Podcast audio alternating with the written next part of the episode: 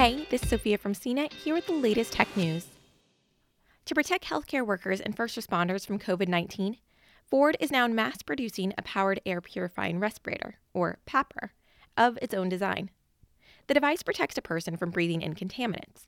The automaker's version went from initial idea to working prototype in less than 40 days. It's loosely based on an existing 3M design. But in terms of product development, the engineers moved at the speed of light.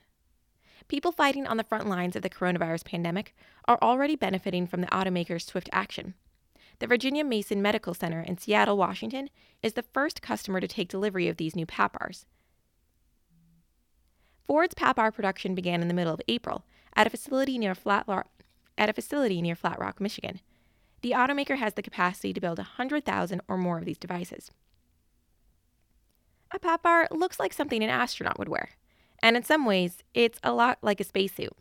But instead of shielding its occupant from vacuum, temperature extremes, or dangerous radiation, Ford's new PAPR is designed to specifically protect against the coronavirus.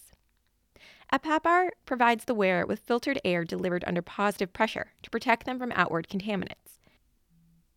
In this case, the system is designed to prevent the spread of infectious disease, but similar respirators have other applications. For instance, they can be used while welding or painting to keep harmful fumes away.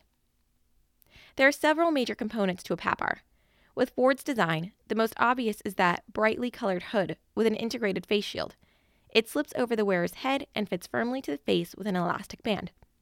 The seal here is snug, but not airtight, as it doesn't need to be.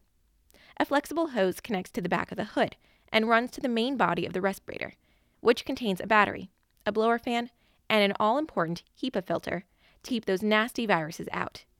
In a typical hospital setting, Ford is estimating the filter will last for years.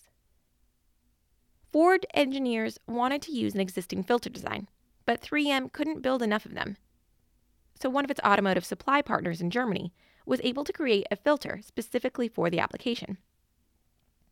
Keeping things simple, Ford's PAP-R uses an off-the-shelf battery, one borrowed from portable power tools. If a replacement is needed, you can buy one at your local Home Depot. As for the blower fan, the motor itself is an off the shelf item, likely similar to what you'd find in an F 150 pickup truck. Ford partnered with 3M while creating this device, and both companies worked with the Centers for Disease Control during development. Ford's PAP-R is approved by the National Institute for Occupational Safety and Health for limited use to help during the COVID 19 crisis.